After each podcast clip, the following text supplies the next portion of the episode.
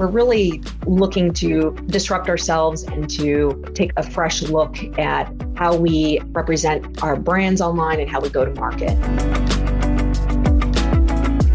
Most people would look at a company in the Fortune 500 and think they probably don't have much work to do to stay on top or compete against these scrappy e commerce startups.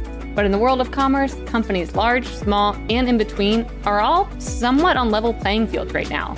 And oftentimes, it's the bigger legacy companies who are trying to catch up to these younger brands. And for Stanley Black & Decker, this was the case when it came to the company's e-commerce business which is why Stanley Black & Decker announced a goal to double its online sales in order to reestablish itself as a leader in all areas. Which, for the record, I'm pretty sure it's already a leader number one in the tools category. Catherine Bahamonde Manasabian is the president and GM of North America Commerce for Stanley Black & Decker, and she's been leading that charge since joining the company in early 2020. Right in the midst of the pandemic, Catherine was coming from the world of retail, having cut her teeth at places like Lululemon, Barney's, and Juicy Couture, but she's always loved a good challenge. And coming from the hardest hit industry in the pandemic, aka apparel, to a top performing vertical, which was DIY and home improvement goods, was one of the biggest career shifts she's ever made.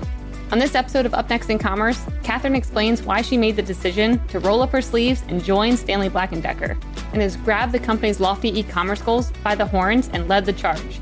Catherine discusses what it takes for a large company to experiment with new platforms and how she measures ROI and attribution to assess risk. And she looks into the crystal ball to predict how e commerce will continue to change, especially in terms of B2B innovations. Plus, we have a really amazing discussion around how women are being brought into the fold at Stanley Black & Decker and why it's one of the top places that women can work right now.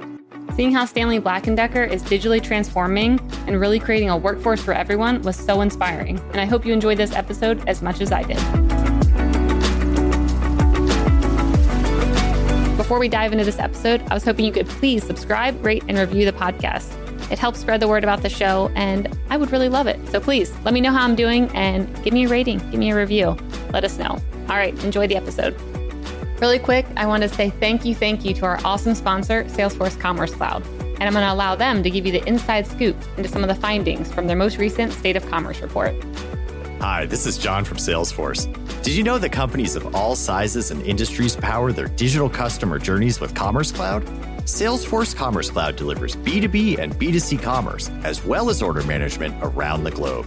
And with Commerce Cloud, you can engage with your customers anywhere and personalize interactions everywhere. Scale and innovate with ease and drive some serious growth for your business. And speaking of innovation, we recently surveyed nearly 1,400 commerce leaders and analyzed the consumer shopping and business buying behavior of more than 1 billion customers worldwide. And we uncovered emerging trends that will influence how companies can be successful and stay ahead in this ever evolving landscape. To check out the trends we discovered, go to sfdc.co slash commerce insights. That's sfdc.co slash commerce insights, one word.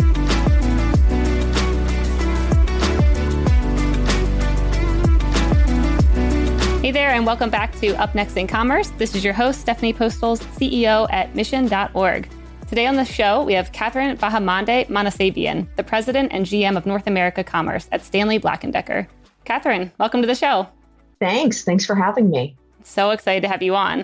So I was looking through your background, like I always do, and you've worked at some really great places. You've worked at Barney's, Juicy Couture, Lululemon, Alex and Ani. I was going through the list and I was like, whoa, she is a VIP in this industry. I wanted to hear how you kind of got into those companies and what your journey in e-commerce looked like before getting to Stanley Black and Decker. Yeah, sure. So you know, I'm always interested when I when I hear um, you know interview candidates that I always knew I wanted to do you know have this career. For me, it was um, you know I, I really didn't earlier on have much exposure you know really to the to the broader world or or my place in it or even grasp you know what was possible really career wise so after college i you know started off in investment banking. It seemed like a, good thing to do. Uh-huh. um, and then you know that experience actually ended up giving me a great business foundation.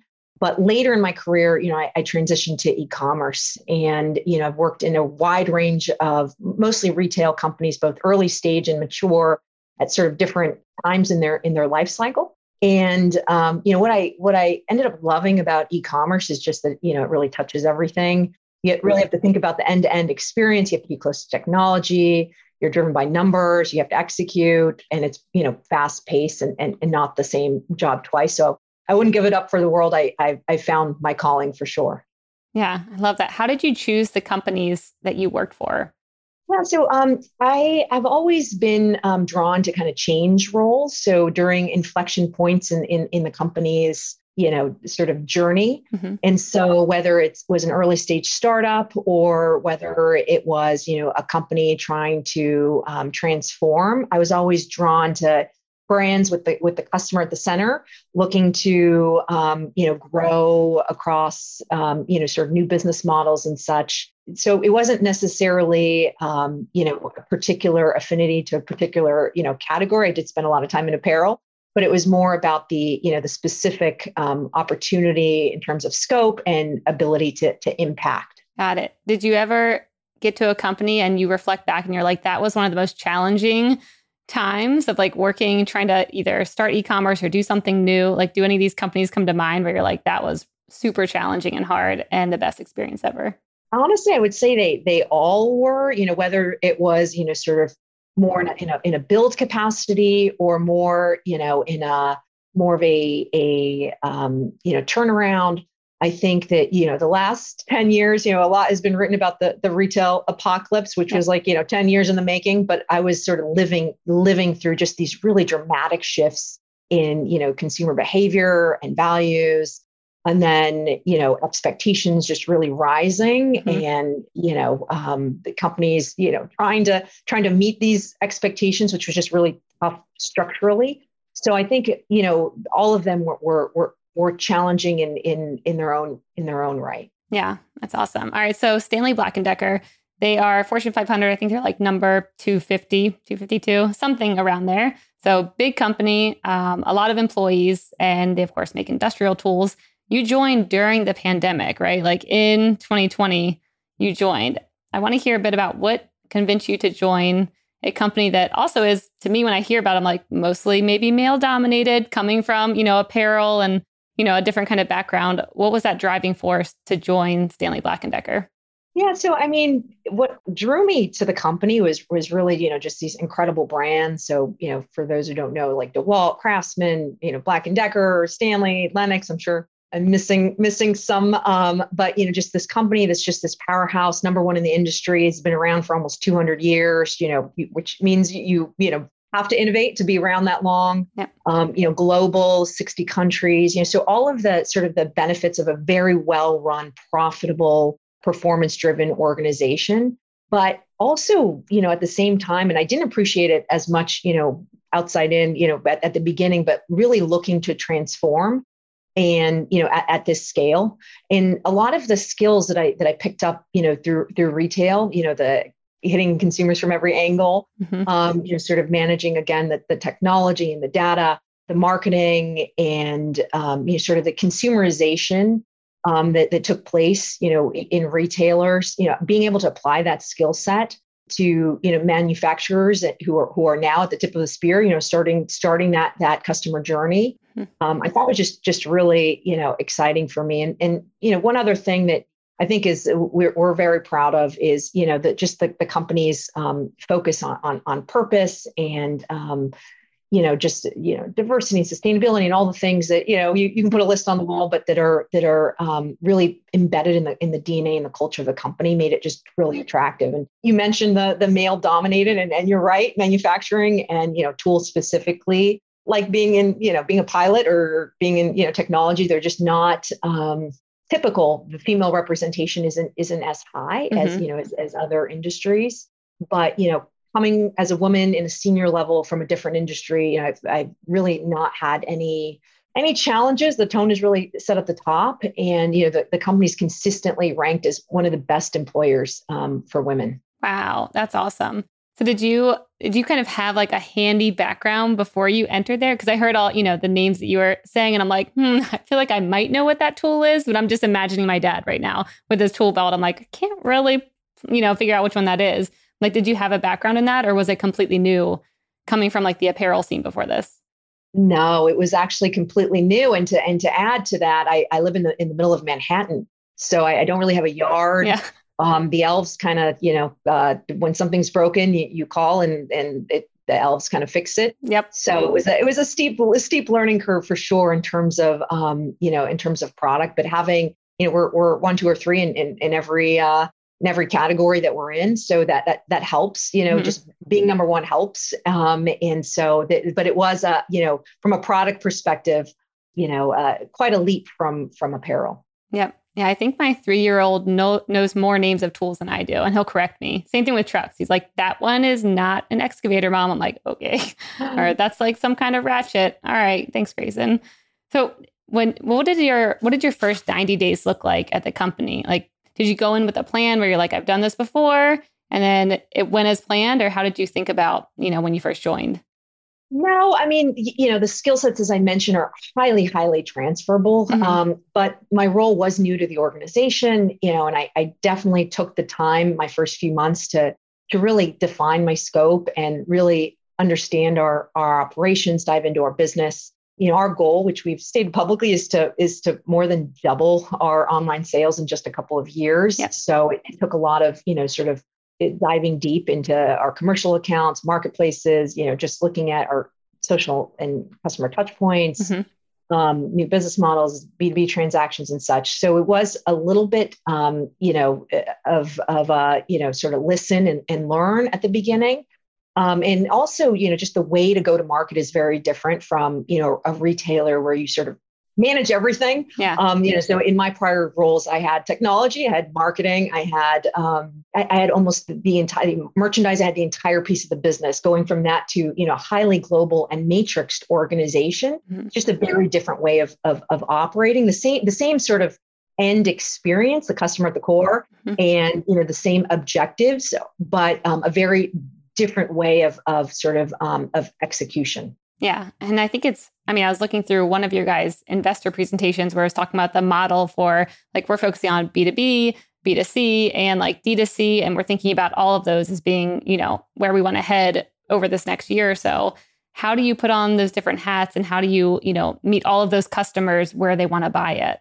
Yeah, you know, prioritization is a, you know, is is is a big one, you know, in terms of how do we look at sort of all the different potential value drivers and how do we prioritize, uh, you know, against the the highest impact ones. Mm-hmm. We are definitely looking at, you know, basically doubling down with our with our with our retail partners and then also exploring kind of new business models. But there's a lot of like foundational work, which isn't the most um, glamorous or you know strategic but we're you know we're doing a lot of just capability building to enable the scale that we want to get to you know this is like our studio and our content our mm-hmm. um, analytics and reporting demand planning customer service of like we just are putting in an entirely new martech stack so there's a lot of you know um, it's it's beyond just a stated intention like we're actively um, investing against that foundation that will then enable all of those different business models that, that you rattled off b2b yeah. b2c over the over the course of the of the next few years. Yeah. So around all the new things that you're implementing, it seems like all of that would be new if kind of like your role was new in this company. They didn't really have a big focus on this beforehand. So which parts do you think are going to be I mean, I'm sure they're all very important, but which ones are you most excited about and you're like betting big on right now? You're like this is going to change the way the whole company operates or this is going to see the biggest ROI when it comes to, you know, online sales and whatever it may be.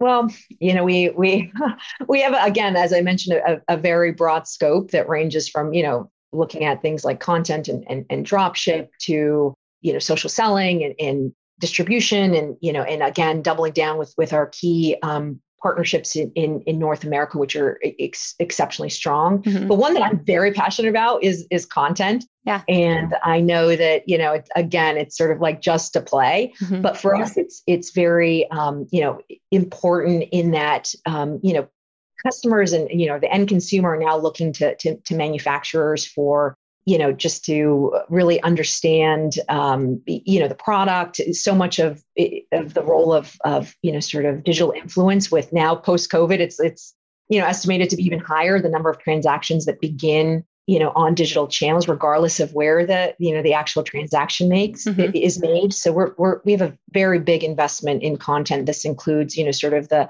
what samples we shoot off in in the milestone process to how we you know deliver that content to you know all of our different distribution channels to more enhanced and experiential content Um, so it's it's a very big undertaking mm-hmm. um, for the last, I would say, five months, and we're expecting to um, to start to see results in in Q3 of this year.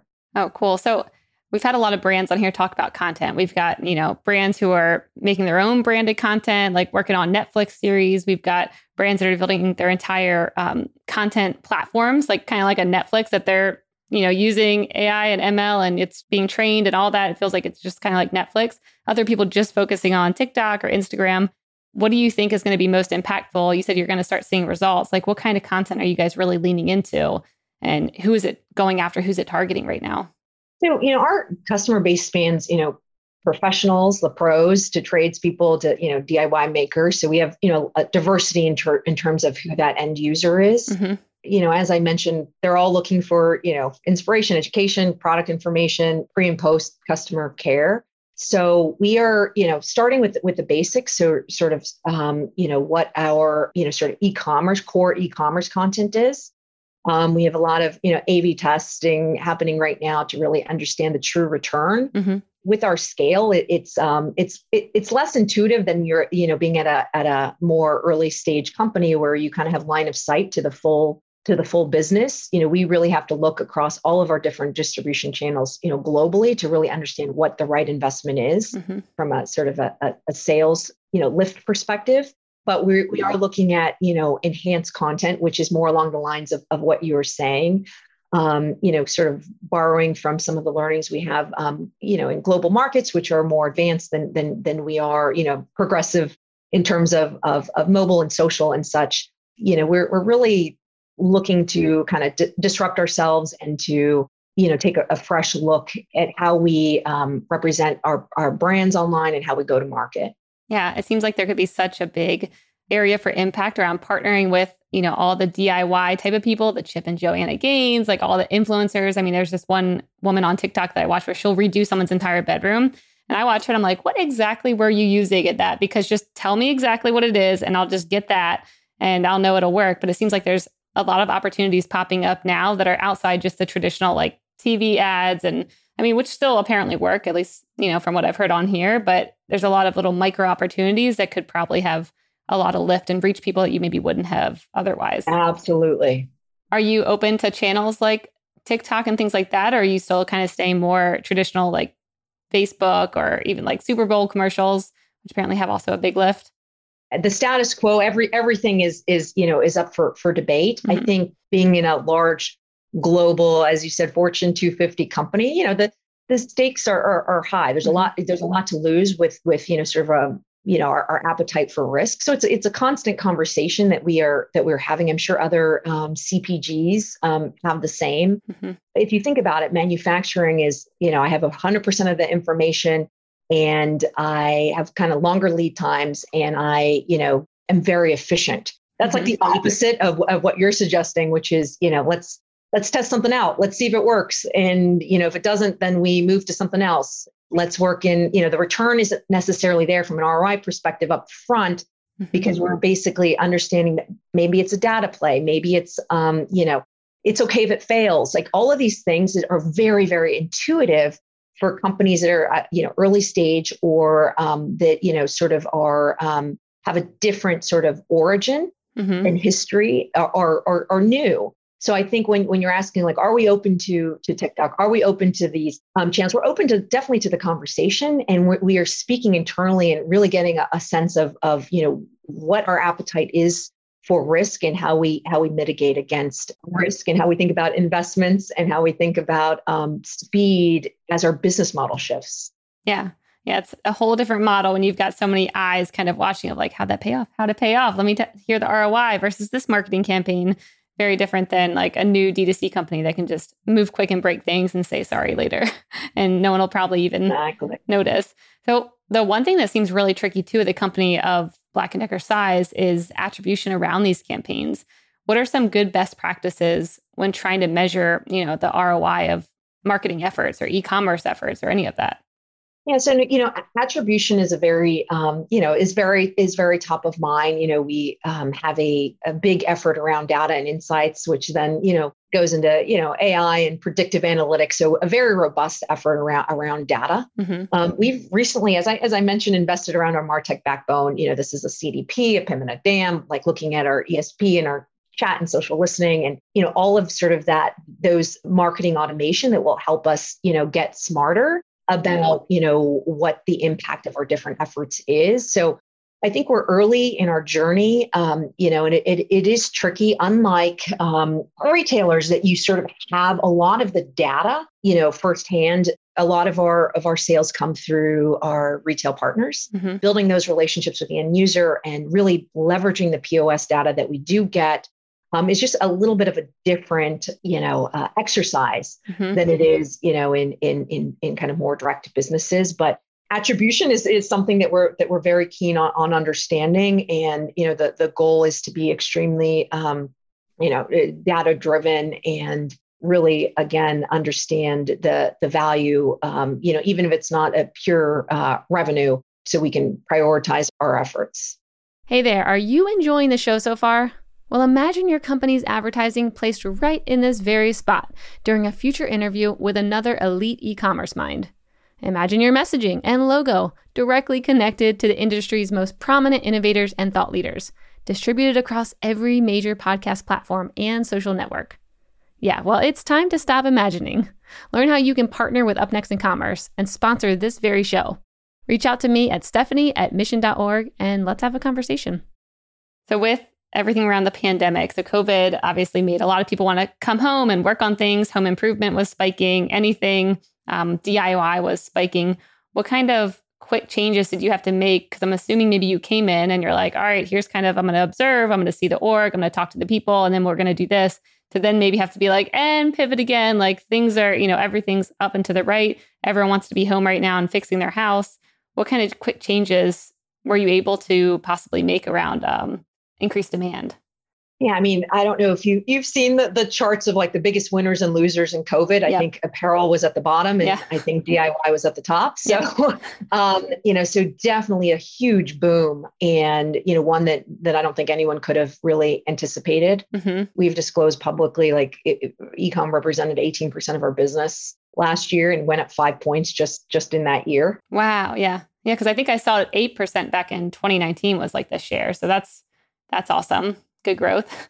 Yes. And you know, so to your point, you know, it's it's about meeting that demand. So there's a mm-hmm. lot of creative things, you know, when you have with performance market, there's a lot of things you have to do to pivot to, mm-hmm. you know, to adjust to um, you know, to the commercial realities. But I think like more important than just meeting the demand, I think what COVID did for us was just like handed us permission to, to double down. So yeah. on this incredibly big base, we now have set out to you know to, to double our business um, mm-hmm. over the next few years. And um, you know we don't want to just take share we want to grow the category. And because we are number one globally by you know a three times factor you know in terms of in tools and storage like we're, we're in this phenomenal position to really um, seize the opportunity. Mm-hmm. we're well positioned. I think it's been shown like companies that act swiftly after a crisis like end up reaping the rewards. So we're, we're not retrenching um, we are we are definitely um, you know doubling down it's one of the biggest commitments and, and priorities of the company yeah and what about forecasting? Because I can imagine, you know, a lot of people get really excited about DIY. I even think about some of the things that I got, and then I kind of was like, okay, this seems a little hard. Pinterest fails just running through my mind. I'm like, I probably shouldn't try and do this myself. But how how do you think about forecasting in a time when you have seen all this, you know, really crazy increased demand? Everyone wants to do it now. Are you kind of like going to keep that trend, you know, going, or do you have a point where you're kind of pulling back a bit of like, okay, things might normalize a bit, or you know, we need to think of other ways to increase the lifetime value, re-engage these people, bring them, you know, in in a different way. How are you thinking about the next year or two?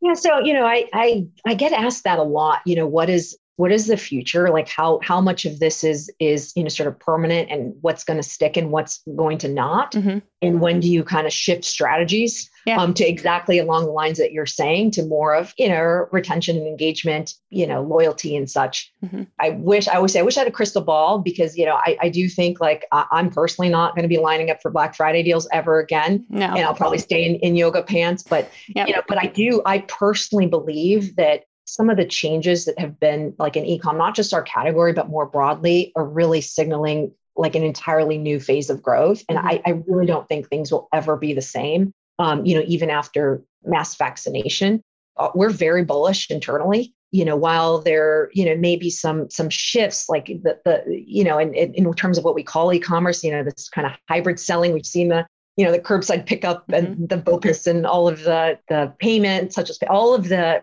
innovation that's happened, you know, at the home centers. We've seen what it's prompted. I think we're going to see some permanent shifts in terms of um, digital being that that that new front door for our, for our category. So so we we we continue to you know remain very bullish. Yep. Yeah, I can see the retailers having to also think about, especially around home improvement, shifting their mindset. I mean, the other day I was talking with someone who said that essentially contractors were um, doing buy online, pick up like on the curb or something similar to that. And that I think it was like a Home Depot or something, all their employees were trying to get stuff for these contractors where they were, you know, on the floor for two hours trying to gather this pretty large contractor's order. And it's like, well, why would I ever go in or even send one of my, you know, employees in there to do that when I can just have the retailers working for me? And we've had some, you know, strong opinions both ways around like, you know, that's still going to stay versus we had on Wolseley, which is like a big HVAC B2B type company, she was essentially saying that she didn't see big home improvement stores needing to have as much inventory and warehouse anymore and kind of being more like a guide shop, placing orders online. Like, why do you need to go in there and find the exact, you know, screws or plumbing pieces that you need? It should all just be ready when you get there. How do you view the world of retail when it comes to, to that? So, you know, I, I, when it comes to like B2B, which is that's what that is, like the pro um, and contractors and such, you know, it's like 70% of the workforce is going to be like millennial and Gen Z. And mm-hmm. like these people that are making the purchasing decisions, they're not going to do it like in old ways. They they want the the experiences that they have in their personal life mm-hmm. uh, when when they get things quick and and you know convenient and um, have price transparency and can do it twenty four. All the things that that sort of we we B2C has sort of led the way. I think the next frontier is is b2b in that way. And so i i think that maybe maybe it's not that specifically but i do think that retailers will have to continue to reinvent to meet these like very difficult expectations. Yeah. And i think that what we now like kind of put in a box like curbside versus you know that that that is kind of going to get very very very blurry. Yeah. um, and even the attribution of what we call e-commerce is getting very blurry um, which makes um, determining investment return very very difficult like when you think about things like content you yeah. know like it's not really the return on the on the ecom transaction so i actually think you know that there there will be continued you know kind of shifts in um, expectations and that a lot of this behavior will take on a form that we we can't even in, envision now and i think the next five years are going to bring unprecedented change mm-hmm. yeah i always continue to think about the role of curation with these, especially huge stores like the Lowe's, the Home Depots. Of I want to go in there and have an experience, and I want to get something there that I can't get online. Like I can get online and order whatever tools you know my TikTok video told me to get, but what I can't get is if I go in there and there's like certain reviews or little maybe like you know scan this code and you can see a certain video that you wouldn't have seen otherwise, or just thinking of ways to keep me engaged and walk away with some kind of experience or having some kind of curation in retail that I couldn't get online. I mean, I think about why do I even go to the, you know, Pottery Barns, the West Elms, even sometimes TJ Maxx's, like because certain ones have certain kinds of curation. And I think that could be a big thing going forward, but feels really hard to crack that. I even think about the Amazon bookstores when they, you know, they had the little reviews from the individual employees or they picked a review off of Amazon's website that to me was very engaging, you know, seeing which ones they picked.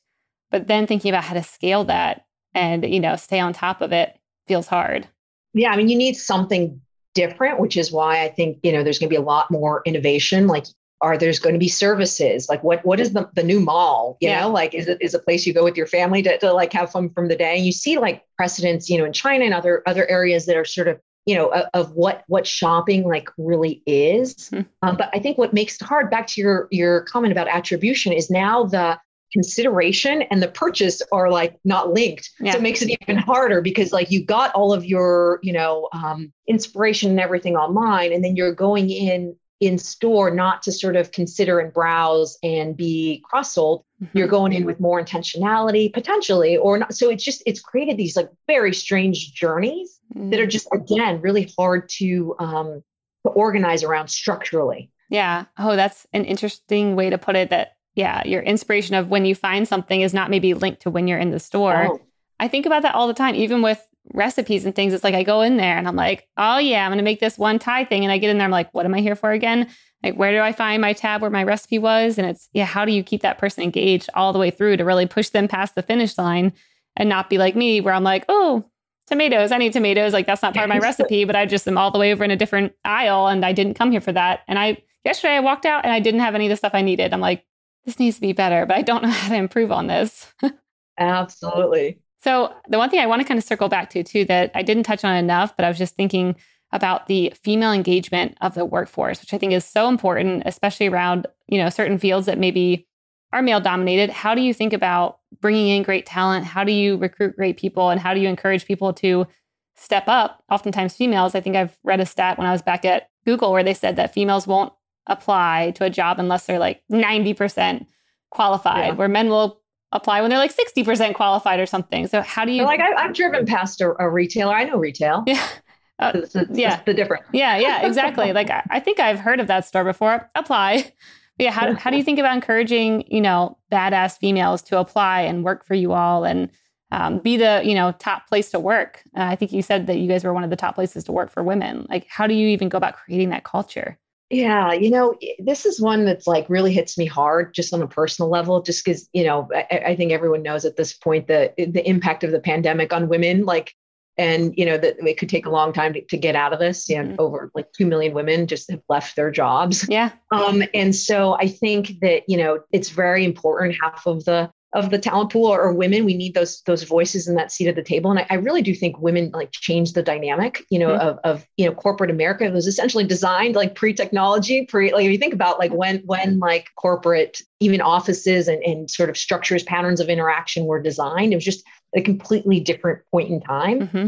So I think, you know, kind of blowing that up and kind of thinking with the fresh sheet of paper is, is one thing. You know, we're, we're taking a lot, a hard look at sort of um, you know the, the future of work in the office and that helps with attracting like uh, women who sometimes can't like reload their family you know to take a gm role of a, of a country or, or, or, such for attracting you know incredible talent. You know we have had a, a, big effort and i think that you know the the remote work has helped. We've now had um, access to just incredible talent. I think my team is in uh, 15 states and one Canadian province. So we, you know, time zones is a little difficult. Yeah. And, you know, there are some challenges, you know, with building culture and bringing in more junior people and getting them acclimated. So there, there are some, some challenges, but I think that's, that's a big piece of it. But I think that really the tone just has to be set at the top.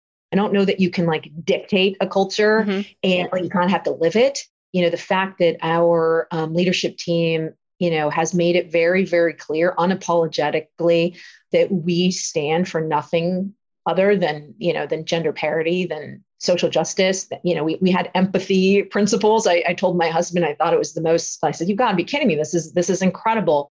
Work life principles that the most senior leaders have made like very public pledges mm-hmm. you know to, to really respect um, you know the, the the the folks who are bearing the, the brunt of the pandemic in, in many in many senses and so we don't lose that that talent yeah. so i think there, there are a lot of you know different um, you know sort of angles that, that we're pursuing as a company from flexibility to you know return to work after two years off to like a lot of more formal programs but i'm not sure that you can um, you know i think a lot of it is just sort of cultural mm-hmm. and the tone the tone being set you know the the over communication uh, about how you know the, the values that i guess that we espouse as a company. Yeah i love that. I think also like you said earlier empathy is such a big thing because you can have you know messages from the top about what's okay and flexibility and all that but it, a lot of times it actually depends on your coworkers. I mean if i were to say hey just like right now all three kids in my are sick right now. All three of my kids are sick.